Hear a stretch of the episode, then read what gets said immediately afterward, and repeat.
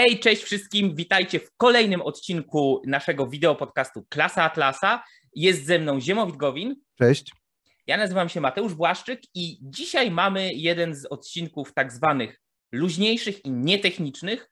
E, to, że odcinek będzie luźniejszy oznacza po prostu, że będziemy sobie swobodnie rozmawiać, a nie, że sama tematyka będzie luźna, bo e, od razu zapowiadam, nie będzie.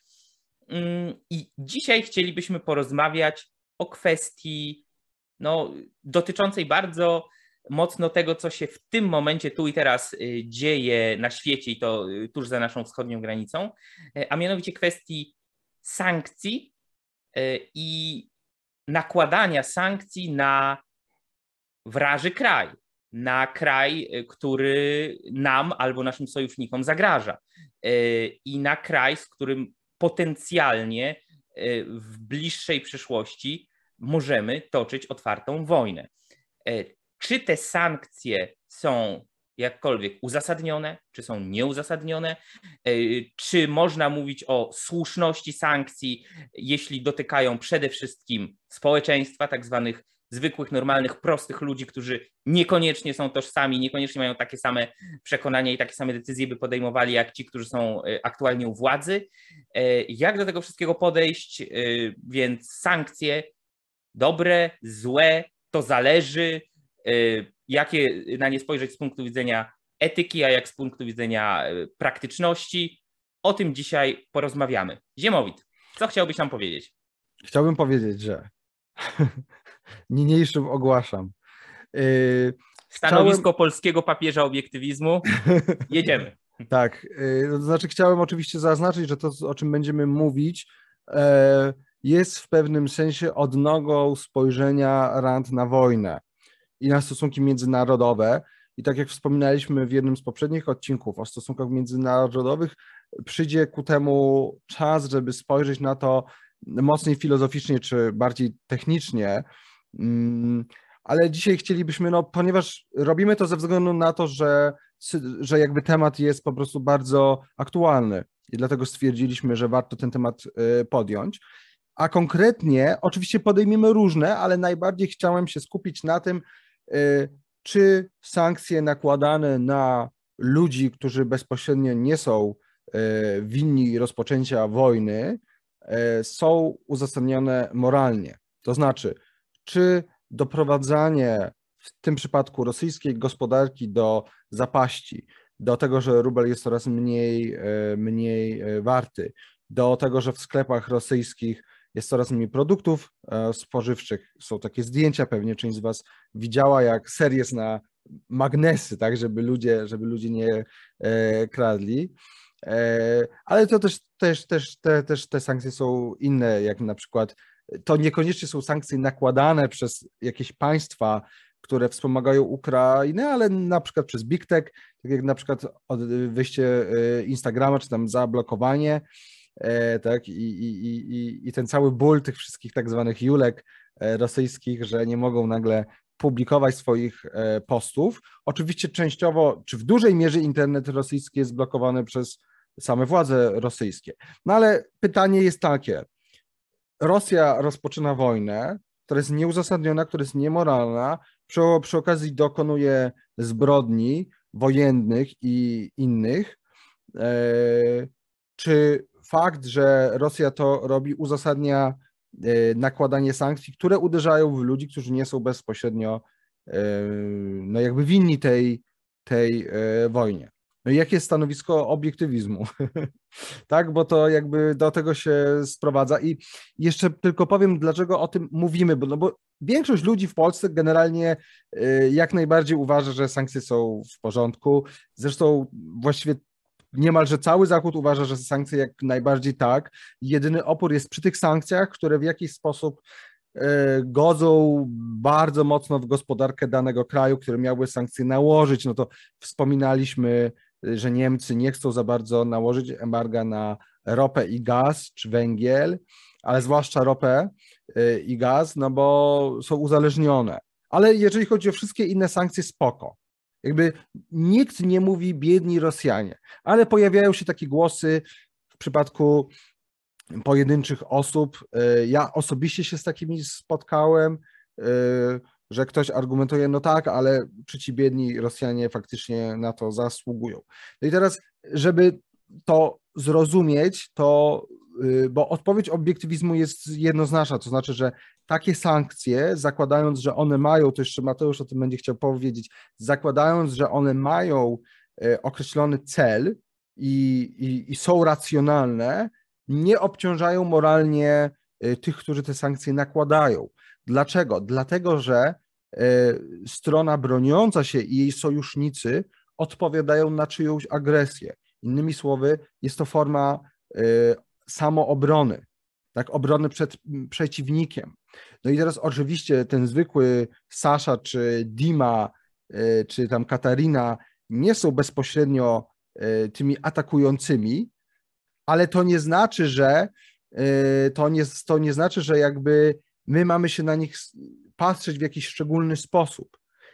I z perspektywy obiektywizmu tę Że mamy się samo poświęcać na ich rzecz. Dokładnie. Z perspektywy, z perspektywy obiektywizmu y, moralną odpowiedzialność za wszelkie niedogodności wynikające z nałożenia sankcji spoczywają na barkach tych, którzy wywołują wojnę, czyli agresorów. I więc, y, więc oczywiście można się zastanawiać, które sankcje będą dobre, które będą lepsze i na przykład są te sankcje, które bezpośrednio uderzają w oligarchów, tak, zajmowanie ich majątków, zajmowanie ich, e, nie wiem, tam tych e, różnych statków e, i tak dalej, no to niektórzy wskazują, że to będzie bardziej wpływało, bo oni będą mówili tam Putinowi, nie, no dobra, już uspokój się z tą wojną, no bo patrz jak my tracimy. No ale oczywiście jest cały ogrom sankcji innych, gospodarczych, uderzających w całą gospodarkę rosyjską. Niektóre są wręcz strategiczne, czyli na przykład sankcje, jeżeli chodzi o różne podzespoły czy o inne części, które są konieczne, jeżeli chodzi o utrzymanie przemysłu zbrojeniowego Rosji. No ale też cała masa innych, to znaczy argument jest po prostu taki. E, nakładajmy sankcje, żeby Rosja jak najmniej się wzbogacała.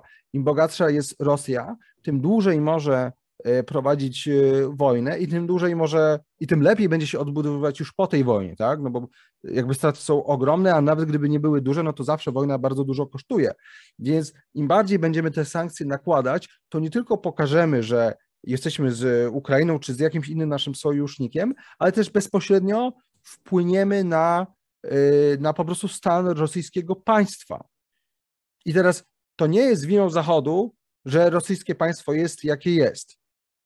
Dlatego Zachód nie jest obarczony tutaj moralnie, tak jak Mateusz, tak jak ty to powiedziałeś, tak? Że my nie mamy się samo poświęcać e, ze względu na tego Saszę, czy tego Dimę, czy tą e, Katarinę, tak?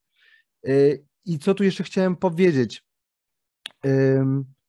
Chciałem jeszcze powiedzieć, że należy również zwrócić uwagę na fakt, że w przypadku Rosji my tak naprawdę mamy do czynienia ze społeczeństwem, które w dużej mierze tę wojnę popiera. I oczywiście częściowo jest to spowodowane, tutaj na pewno jest wiele czynników. Jeden czynnik, jeden pewnie z głównych, to jest propaganda, sączona od lat, ale taka, która wzmogła się teraz, zwłaszcza z zupełnym uniezależnieniem mediów od, y, no jakby od państwa. Y, I ta uzależnieniem. Y, uzależnieniem, tak, tak, tak, uzależnieniem mediów od y, państwa i takiej totalnej propagandy, że to jest wojna, w której oni walczą z jakimiś nazistami, że oni ratują tak naprawdę ludzi w Donbasie i tak dalej. Druga rzecz to jest taka, że tak naprawdę no to społeczeństwo rosyjskie, to wielu ekspertów zwraca na to uwagę. Oczywiście to jest trudne do zbadania, nie? No bo się mówi, że to jest inna cywilizacja, tak? Że to jest zupełnie inny typ myślenia, że taki przeciętny Rosjanin marzy o wielkiej mateczce Rosji. Nieważne, że on jest biedny, ważne, żeby ta Rosja e, była ogromna i to jest takie myślenie imperialistyczne. I że jest coś takiego w większości e, no, rosyjskich obywateli, tak? Rosjan, e, co tak naprawdę sprawia, że oni, o ile nie są bezpośrednio przyczyną tej wojny, o tyle wspierają ją. Tak, wspierają ją symbolem, czynem, myślami, i tak dalej, tak, czy jakimiś e, protestami. Zresztą to akurat warto zwrócić uwagę na to, że e, chociażby ostatnio w Niemczech, w którymś z miast, nie, wiem czy w Berlinie, czy w jakimś innym, były protesty e, Rosjan mieszkających w Niemczech, jakby za Rosją, tak? Oni mają dostęp do zachodnich mediów, tak? Oni nie są, oni nie mają sączeni, oni nie mają do głowy sączonej tej propagandy rosyjskiej, a mimo to no, bronią jakby tego, co robi e, Putin. I oczywiście, oczywiście są jeszcze ci Rosjanie, i to idzie w tysiące oczywiście, z tych, zwłaszcza z tych większych miast, tak, z Moskwy czy z Petersburga i z kilku y, innych, którzy myślą europejsko, znaczy myślą zachodnio i myślą, no nie, no to jest chore, to co się dzieje jest y, chore, Putin jest tak naprawdę dyktatorem, my go nie chcemy i my nie chcemy tej wojny. To jest mniejszość. Większość w jakimś, do jakiegoś tam stopnia wspiera Putina. Pytanie, na ile by go wspierali, gdyby znali wszystko, gdyby znali całą prawdę na temat tej wojny. Ale istotne jest to, że niezależnie od tego, czy oni wspierają, czy nie, to i tak moralne y, jakby mm, ciężar moralny spoczywa na barkach rządzących Rosją, tak? czyli Putina i całej jego kliki. Nie na barkach Zachodu, nie na barkach tych, którzy się bronią i tych, którzy nakładają sankcje. No to tyle tytułem wstępu i właściwie takiej bezpośredniej odpowiedzi. Mateusz? Możemy zamykać odcinek.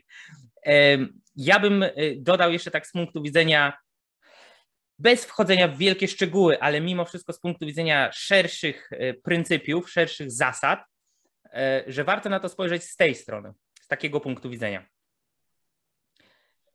Wiadomo, dzięki nauce, jaką jest ekonomia, dzięki ludziom od Adama Smitha, a nawet i znacznie wcześniej, po dzień dzisiejszy. Karola Marksa. że e, wolny rynek się opłaca, wolny handel międzynarodowy się opłaca, tak? E, globalizacja handlu opłaca i korzystają na tym obie strony, tak? E, jeśli jedna osoba sprzedaje drugiej jakiś towar, druga kupuje, bo go potrzebuje, no to korzystają obie strony. Mamy sytuację win-win. I podobnie jest z relacjami między krajami. Jeśli przedsiębiorca polski sprzedaje coś przedsiębiorcy niemieckiemu albo e, vice versa, e, nie ma tutaj do czynienia z żadnym e, wymuszeniem, haraczem albo z decydującą rolą ingerencji jakiegoś rządu, no to obie strony na tym zyskują. Jedna dostaje coś, czego nie miała, druga tak samo. Wobec czego mamy prosty wniosek, no na handlu ludzie się bogacą na handlu międzynarodowym, wolnym handlu międzynarodowym bogacą się całe społeczeństwa. Y, I to jest prosta zasada y, pryncypium wolnego handlu międzynarodowego. Nie zastanawiamy się za każdym razem, czy my chcemy wolnego handlu z Ameryką, czy my chcemy wolnego handlu z Czechami, czy my chcemy. Tylko tak, wolny handel jest dobry. Jeśli wchodzi w grę to, y, ta zasada, to pryncypium, super. Natomiast pytanie, kiedy ta zasada, zasada wolnego handlu e, w ogóle e, wchodzi w grę, a kiedy nie wchodzi w grę, kiedy jest nieaplikowalna i nieaplikowalna jest, bardzo krótko mówiąc, w sytuacji, kiedy mamy wroga, tak? Nie handlujemy z własnym wrogiem. Dlaczego? Dlatego, że jak powiedziałem, na handlu obie strony się bogacą, wobec czego my pośrednio wzbogacamy naszego wroga, który może wykorzystać to bogactwo do zwiększenia swojego arsenału i do tego, aby być jeszcze większym zagrożeniem. A już z całą pewnością nie handlujemy z wrogiem w czasie wojny, tak? E, zasada, pryncypium międzynarodowego handlu nie wchodzi w grę, e, kiedy 1 września 1939 roku e, trzecia Rzesza Niemiecka atakuje Polskę, tak?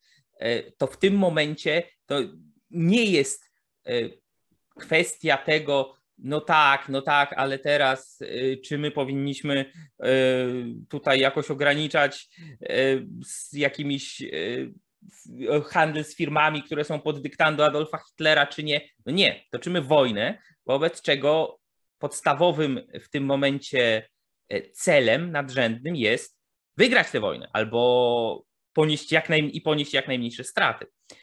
Wobec czego no, nie wspieramy swojego wroga, nie handlujemy z nim. E, I tyle. I handel jest po prostu jednym ze sposobów, na których obie strony się bogacą, wobec czego my nie chcemy, aby wróg się bogacił. A mówiąc już tak bardziej konkretnie, to mamy kilka etapów, w których, które poprzedzają otwarty konflikt zbrojny. Tak? Najpierw możemy stwierdzić, że jakiś władze jakiegoś kraju są nam z jakiejś przyczyny niechętne. Na przykład same wprowadzają cła na nasz towar. Od tak, bo, bo im się coś nie podoba. Tak? Francuzi wprowadzają e, cła na jakieś polskie towary, żeby bronić, tak, żeby tak w cudzysłowie bronić e, francuskiego rolnika. Albo Francuzi e, mówią, że polscy przewoźnicy, tirowcy i tak dalej muszą mieć płaconą, nawet jeśli tylko tranzytem przejeżdżają przez Francję na zachód, muszą mieć płaconą płacę minimalną taką, jak jest we Francji, a nie jak w Polsce. E, po to, żeby no, tak naprawdę dowalić e, polskim przewoźnikom na rzekomo na korzyść e, lokalnych francuskich. To jest złe, to jest głupie, ale no, równie głupią odpowiedzią byłoby zrobienie tego samego wobec produktów francuskich. Tak? Więc z faktu, że oni wprowadzają nam cła, nie wynika, że my wprowadzamy im cła, żeby im dowalić, tylko no, nie chcemy wprowadzać cła na francuskie produkty, bo chcemy żeby Polacy mogli kupować to, co chcą po jak najlepszej e, cenie, w jak najlepszej jakości. I w tym momencie indywidualne osoby mogą bojkotować francuskie towary, tak? Jak najbardziej mogą powiedzieć, OK, nie kupujemy ich, nie kupujemy, Francji, Francuzi są dla nas dupkami, nie chcemy, nie chcemy tego. E, więc to jest poziom, kiedy są niski, ale te niesnaski są rozwiązywane na poziomie indywidualnym. Natomiast kiedy pojawia się faktyczne, bezpośrednie, realne, wymierne zagrożenie e, fizyczną agresją e, ze strony drugiego kraju, no to przechodzimy już na poziom krok bliżej otwartej wojny. E, I cła, embarga, ograniczenia handlu są już tak naprawdę wymierzone przeciwko jakiemuś krajowi, a konkretnie przeciwko decyzjom rządzących w tym kraju. E, to nie jest jeszcze wojna, ale w tym momencie, ponieważ no, jak wiemy, e, w przeciwieństwie do niektórych, e, dzięki ekonomii wiemy, że wolny handel się opłaca, a cła się nie opłacają, to nie jest, aby wzbogacić nasze społeczeństwo, aby bronić naszego lokalnego rynku. Nie, nie, nie. To jest sensowne tylko wtedy, kiedy mamy na celu zmniejszyć wzbogacanie się, zmniejszyć dofinansowanie kraju, który jest nam z jakiegoś powodu wrogi. E, no potem mamy kolejny krok, to jest e, na przykład dostarczanie broni sojusznikom, którzy toczą otwartą wojnę e, z tym wrogiem. No i ostatni krok, no to jest już faktycznie wypowiedzenie otwartej wojny. Więc cła, embarga i tak dalej nie są, to nie jest lekka rzecz, którą należy a, zbagatelizować. Nie, to jest coś poważnego, nad czym się trzeba poważnie zastanowić. Natomiast jeśli rzeczywiście uznajemy ze strategicznego, z taktycznego, moralnego punktu widzenia, że jakiś inny reżim jest nam wrogi i faktycznie może nam wymiernie rzeczywiście zagrozić, i myślę, że jest wiele argumentów za tym, że dokładnie taką e, sytuację mamy dzisiaj, jeśli chodzi o nasze stosunki e, z Kremlem, no to wtedy tak, możemy przedsięwziąć takie, a nie inne kroki e, przeciwko temu reżimowi. I podkreślmy to jeszcze raz, tak jak już Ziemowit powiedział, jeśli mamy do czynienia z konfliktem dwóch państw i państwo, które zostało zaatakowane, państwo, które e, się broni, podejmuje działania, które uderzą w obywateli, w cywilów państwa agresora, to podstawowym, prymarnym winowajcą tego, że ci cywile, ci obywatele państwa agresora cierpią, jest władza państwa agresora. E, mówiąc krótko, na takim bardzo obrazowym i wyolbrzymionym przykładzie, ale jednak w czasie e, II wojny światowej, e, kiedy była wojna na Pacyfiku, podstawowym, podstawową przyczyną tragedii wielu indywidualnych ludzi, jaką było zrzucenie bomb atomowych na Hiroshima i Nagasaki, jest rząd japoński, który był agresorem, który nie chciał, się nie chciał się wycofać z wojny, nie chciał powstrzymać swojej agresji. Co więcej, no jak wiadomo, jedna bomba była za mało, tak? Nadal rząd japoński myślał sobie, no tak, a może już drugiej takiej nie mają, więc jedziemy dalej. E, tak, i dopiero po e, drugiej e, bombie no, doszło do zawieszenia broni, no bo groziłaby Japonii całkowita anihilacja. Mm, ale tutaj wbrew temu, co się zawsze podkreśla, jaką wielką zbrodnię, jaką wielką zbrodnię dokonali Amerykanie, czy dokonali, czy nie, będziemy o tym jeszcze mówić pewnie w tematach bliżej dotyczących polityki. Tak, zrobimy cały odcinek poświęcony etyce wojny. Dokładnie, ale niezależnie od tego, na pewno prymarnym winowajcą jest rząd japoński. Rząd japoński, który ma na rękach krew swoich własnych obywateli, y, którzy zginęli w Hiroshimie i Nagasaki. Y, ponieważ on doprowadził bezpośrednio do tego swoimi decyzjami, swoimi działaniami i tak dalej. Więc na mniejszą skalę podobnie jest w sytuacji embarga, podobnie jest w sytuacji ceł, ograniczeń regulacji handlu z wrogim krajem i tak dalej, winowajcą jest agresor. Winowajcą jest ten, który e, pierwszy dał drugiemu w zęby albo zagroził daniem drugiemu w zęby. No to jest, przepraszam, taka bardzo wręcz intuicyjna przedszkolna zasada, tak? Jak mamy w przedszkolu czy w szkole jakąś grupkę e, takich bullies, takich bandziorków małych i którzy wymuszają na innych cukierki na przykład, albo, albo biją innych, no to jeśli inne dzieciaki stwierdzą, ok, my się z nimi nie wymieniamy cukierkami, my się z nimi nie bawimy i tak dalej, e, i w tej grupie e, tych bandziorków są też jakieś bardziej sympatyczne osoby, które jakoś tam się przypałętały, trudno, to jest wina tych, po, po co zaczynali, tak? Jakby żadne dziecko nie ma obowiązku teraz się zastanawiać, który z tej kliki jest tym dobrym, który jest tym złym. Nie, zachowują się nie fair, zabierają nam cukierki, biją nas, my się z nimi nie zadajemy. Sru, tak? E, robimy embargo. E, I przełożenie tego na politykę międzynarodową jest właśnie tym, tak? Stwierdzeniem, że mamy do czynienia e, z wrażym reżimem, który potencjalnie bezpośrednio nam zagraża. Ja bym też to rozszerzył w ogóle na te sankcje sportowe i w ogóle na jakiś taki oddolny i nieoddolny, bo to jest wiele takich akcji oddolnych, że nie chcemy czegoś, e, jakichś występów Rosjan, którzy popierają Putina, bo to też to nie jest tak, oczywiście to byłoby absurdalne, gdyby ktoś teraz zaczął chodzić i szukać e, Rosjan, nie wiem, w Polsce i niezależnie od tego, co oni robią, nie wiem, w jakiś sposób chciał ich skrzywdzić, tak? To znaczy, ja bym powiedział, że to byłoby absurdalne, ale z drugiej strony zdarzają się już takie przypadki. Są takie no. przypadki, są absurdalne przypadki, które należy, że, aby nie było e, żadnych wątpliwości, które należy jednoznacznie oczywiście potępić. Przy, e, przypadki e, słownych, hejterskich albo bezpośrednio fizycznych ataków na Rosjan, Białorusinów, którzy nie mają absolutnie nic wspólnego z tym, co się dzieje i co więcej,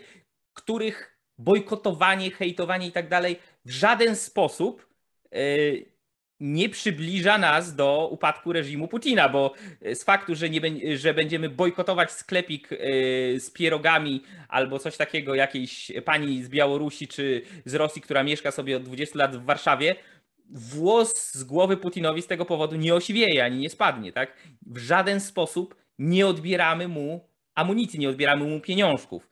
E, I dlatego należy rozdzielić te dwie rzeczy, tak? Czyli nakładanie sankcji albo indywidualny bojkot e, produktów kraju, który jest nam wrogi, e, ponieważ nie chcemy, aby on się bogacił, chcemy go przycisnąć tak bardzo, aby musiał wycofać się z wojny. To na ile to ma sens i tak dalej, to jest jeszcze inna kwestia. Zaraz myślę, że jeszcze dwa słowa o tym powiem a bojkotowanie, czy hejtowanie, czy atakowanie wręcz y, ludzi z danego kraju y, u nas, bo, bo tak, bo mówią tym samym językiem, czy mają to samo pochodzenie, jest y, oczywiście czymś zupełnie innym, jest absurdalne. Podobnie jak moim zdaniem absurdalne jest teraz, nie wiem, próba wykreślania z list lektur Dostojewskiego no albo, jest, jest albo, nie wiem, odwoływanie koncertów Rachmaninowa i tak dalej. Tak, e, by the way, Rachmaninow, czyli jeden z, jakby ktoś nie wiedział, z najbardziej z najlepszych chyba i najbardziej znanych rosyjskich kompozytorów muzycznych. Uciekał saniami w środku zimy z terenów y, Związku Sowieckiego, uciekał do wolnego świata, bo był tak bardzo znienawidzony przez reżim i tak bardzo bał się tego reżimu. Więc w tym momencie, czy, czy to był człowiek, można powiedzieć, anty władzy rosyjskiej, więc teraz bojkotowanie na przykład jego koncertów albo odwoływanie ich jest y, podwójnie absurdalne, bo y, bojkotujemy człowieka, który w swoim czasie występował i przeciwko. był przeciwko powiedzmy pewnemu odpowiednikowi tego, co dzisiaj jest na Kremlu, tak? Więc jasne, to są pewne absurdy i ja myślę, że też możemy o tym kiedyś porozmawiać, zrobić odcinek o pewnym kulturowym podejściu i tak, tylko... trybalizmie, ale to jest inny temat niż e, przeciwdziałanie e, temu, aby E, Rosja miała coraz więcej pieniążków na prowadzenie działań wojennych. Tak, tylko ja bym tu jeszcze wspomniał, że o ile odwoływanie koncertów Rachmaninowa i czy tam innych rosyjskich kompozytorów no jest absurdalne, moim zdaniem, e, o tyle, o tyle odwoływanie koncertów żyjących muzyków, którzy wspierają Putina, już nie. Tak, znaczy to jest pokazanie, że no nie, jeżeli wspierasz tego zbrodniarza, to my cię tu nie chcemy. E, I to może być na poziomie zwykłych klientów, to może być na e, poziomie klubu, to może być na poziomie organizatorów. I tak samo patrzę się na tę sprawę, jeżeli chodzi o federacje sportowe, które no, wyrzucają po prostu e, Rosję czy rosyjskie kluby. To wszystko służy temu, żeby no, ludzie sobie zdają sprawę, że nie każdy tam popiera, ale no, chodzi jeszcze raz o jak największy nacisk z różnych stron, żeby w jakiś sposób wywrzeć ten wpływ. No i teraz może przejdźmy w takim razie do kwestii tego wpływu. Y, to Mateusz, wiem, że ty masz tu coś, coś do powiedzenia. No tak. Y, jak mówiliśmy, jednym z celów tych sankcji jest to, żeby y, rząd rosyjski został przyciśnięty, żeby na rząd rosyjski padły możliwie duże naciski, żeby miał najmniej pieniążków na dalsze prowadzenie wojny jeśli e, będzie ubożało e, społeczeństwo rosyjskie per se, jako takie, e, ze względu na sankcje gospodarcze i na przykład na ograniczenia importu różnych dóbr tam, no to społeczeństwo rosyjskie będzie miało mniej zasobów, które później Putin będzie mógł wziąć i przeznaczyć na wojnę. Tak? To jest takie dosyć, dosyć oczywiste. Mówiąc krótko, na przykład będzie ciężej mu opodatkować własnych obywateli po to, aby wydać pieniądze na armię czy cokolwiek innego. I to jest jedna strona medalu, ale jest jeszcze druga strona medalu, yy, która jest, trzeba by ją poważnie rozpatrzyć, bo jest jeszcze drugi potencjalny cel takich sankcji, yy, który, o który zazwyczaj się podnosi, a mianowicie nakładamy sankcje na Rosję, Rosja ubożeje, Rosja biednieje, Rosjanie obrywają po tyłku, mówiąc krótko, e, wobec czego społeczeństwo rosyjskie zaczyna się buntować, ma dość, mówi, no nie, no chwila, moment, mamy coraz mniej towarów w sklepach, y, ceny są coraz droższe, y, coraz ciężej jest dostać podstawowe artykuły spożywcze czy jakiekolwiek inne, E, nie mamy dostępu do Instagrama, e, TikToka, OnlyFans czy czegokolwiek innego. Do, do TikToka chyba mają, bo TikTok jest chiński, nie? TikToka chyba mają, nie wiem, ale no, rzucam. Do różnych mediów społecznościowych mamy ograniczony albo uniemożliwiony dostęp, coś jest nie tak, nam się to nie podoba, no jak to tak? Y, my nie chcemy biednieć, my nie chcemy żyć coraz gorzej, my nie chcemy być coraz bardziej odcięci od świata. Wobec tego my, jako społeczeństwo rosyjskie, widzimy, że coś musi się stać. A co musi się stać, żeby przestały istnieć te sankcje? Wojna na Ukrainie musi się skończyć. Musi, y, Rosja musi przestać być agresorem. A więc co my musimy zrobić? My, jako społeczeństwo, musimy się zbuntować i robić oddolne, jak najmocniejsze, jak najsilniejsze, jak najbardziej efektywne naciski na władzę, naciski na Kreml, naciski na Putina i jego wierchuszkę oligarchów, aby to szaleństwo się skończyło. E, no i pomysł jest taki, że przyciśniemy Rosjan tak bardzo, że będą na tyle wkurzeni, że ich miłość do Putina, niezależnie od y, propagandy rosyjskiej i tak dalej, wyparuje i oni powiedzą niu, niu, niu, y, zły Putin i musisz albo w tym momencie zakończyć tę wojnę, bo my chcemy wrócić do normalnego życia, albo my cię obalimy w ten czy inny sposób. I wszystko fajnie, tylko że jest pewien praktyczny problem z tego typu rozumowaniem, mm, który nie bierze pod uwagę różnic kulturowych, cywilizacyjnych, e, uwarunkowań historycznych itd. Tak I siły propagandy. I siły propagandy. A mianowicie ten problem, że e, nie każde społeczeństwo jest takie samo i e, stawianie znaku równości między społeczeństwem rosyjskim a społeczeństwami innych krajów, na przykład krajów Europy czy szeroko rozumianego Zachodu, jest błędne, ponieważ Ciężko powiedzieć, jaki będzie e, tutaj finał, bo no ja nie jestem, nie umiem wrócić z kart niestety, e, ale e, jest dużo oznak, że owszem, społeczeństwo rosyjskie jest niezadowolone, owszem, społeczeństwo rosyjskie widzi, jak te sankcje ich dotykają, ale ostrze gniewu wcale nie kieruje się w stronę Kremla, w stronę Putina i w stronę władz, tylko w stronę Zachodu. I e, są głosy tak zwanych zwykłych, prostych Rosjan, którzy mówią tak, no my teraz jeszcze bardziej popieramy e, naszego batiuszkę Putina, my jeszcze bardziej trzymamy za niego kciuki, no bo patrzcie, miał rację, Zachód jest zły, zobaczcie co on nam robi, nakłada nam sankcje i tak dalej. To mamy czarno na białym jasne potwierdzenie, że oni są naszymi wrogami i my będziemy piszczeć z głodu, ale nie dlatego, że Putin prowadzi wojnę, tylko dlatego, że Zachód jest zły, wobec czego tą wojnę trzeba prowadzić jeszcze szybciej, jeszcze prężniej, z jeszcze większą e, ilością środków, żeby ją wygrać e, i żebyśmy mogli postawić na swoim, a wtedy sankcje zostaną zniesione. E, więc jest też potencjalnie taki twist, jeśli chodzi o, o skutki zamierzone tych sankcji, jak to się wszystko oczywiście skończy i tak dalej, no to tak, ciężko powiedzieć. Ja... Ale, e, ale no po prostu trzeba brać to pod uwagę z punktu widzenia praktycznych skutków.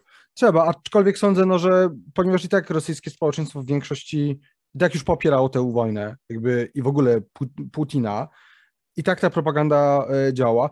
I, I tak mimo wszystko chyba mało kto, znaczy nie spotkałem się z żadną opinią eksperta od Rosji i od rosyjskiego społeczeństwa, który by twierdził, że jest szansa na to, że rosyjskie społeczeństwo oddolnie się zbuntuje, tylko jeżeli przyjdzie jakaś zmiana władzy, to odgórnie, czyli od wewnątrz tego środowiska e, Putina, więc ja bym tu powiedział, że o tyle to nie ma znaczenia, że tak naprawdę głównym celem sankcji jest to, żeby Rosja się nie wzbogacała i żeby też na przykład no, nie miała jakichś części czy konkretnych produktów, które potem są wykorzystywane no, już bezpośrednio do przemysłu zbrojeniowego na przykład. Yy, więc, więc, więc sądzę, że jest to ważne to, co powiedziałeś, z tym, że no ja uważam, że w tym kontekście to tak naprawdę nie ma, nie ma większego znaczenia, chociaż trzeba to brać pod uwagę.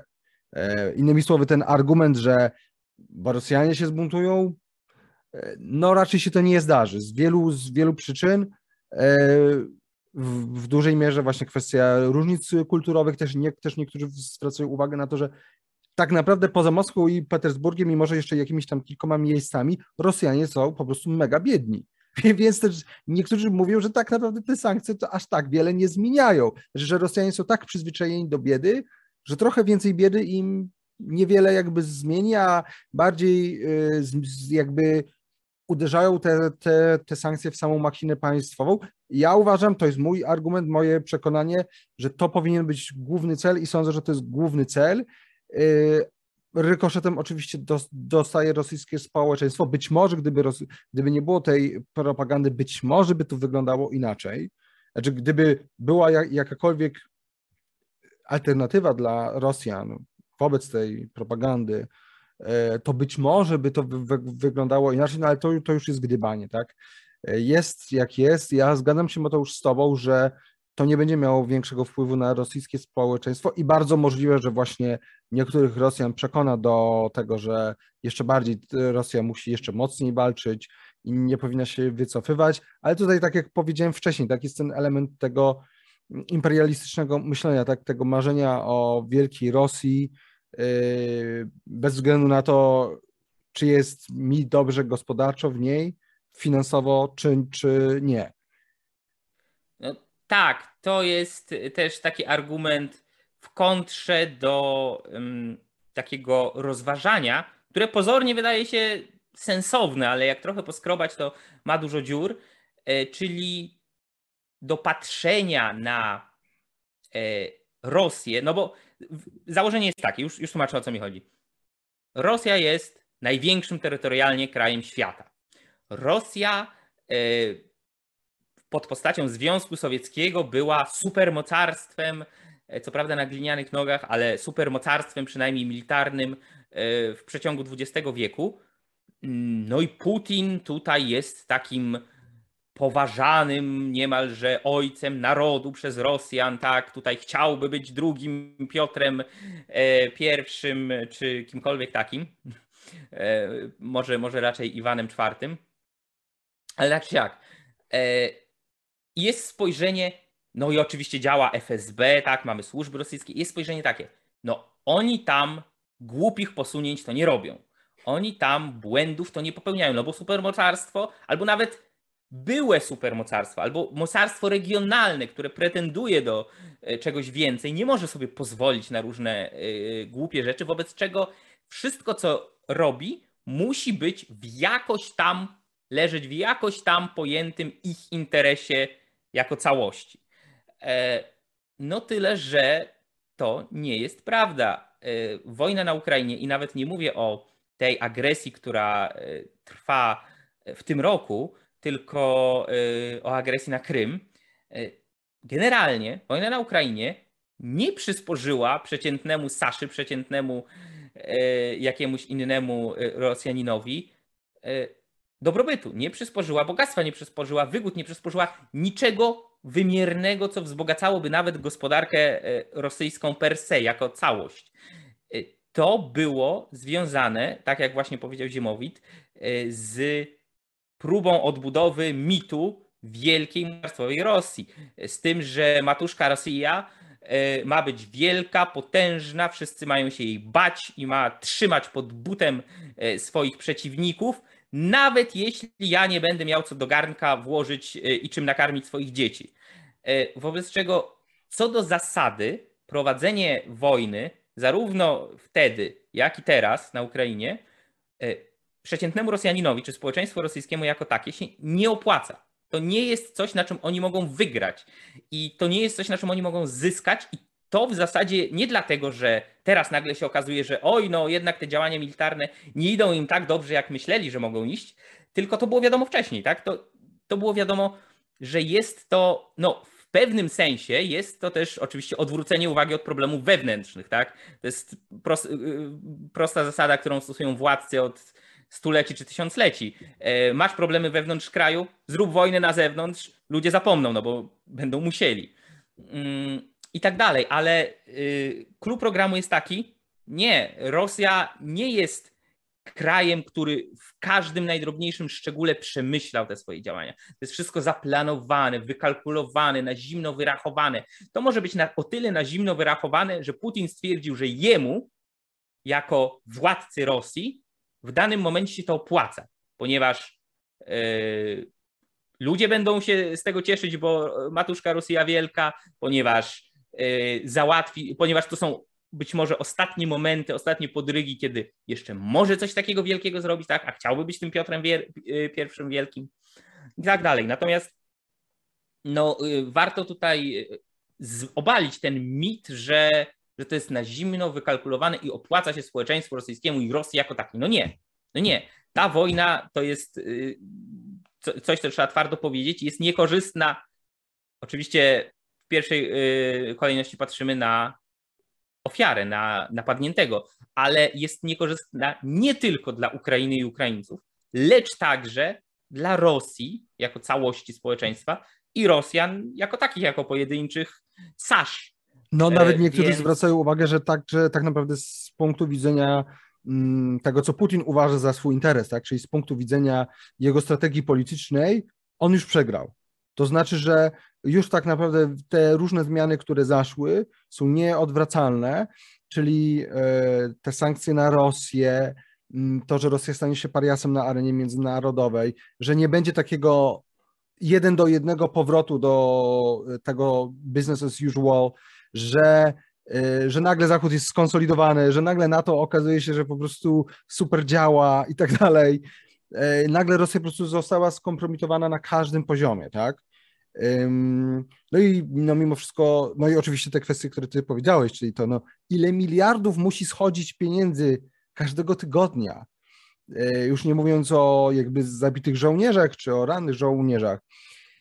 Także Także pod każdym względem to jest, to, to jest oczywista przegrana. No i oczywiście pod względem też długodystansowym, tak? Ale to już jest, to już trochę o to, zaha- o, o to zahaczaliśmy e, w odcinku o polityce międzynarodowej, tak? To, to jest tak jakby, to jest tak jakby, no tak przyrównać Rosję do gangstera, tak?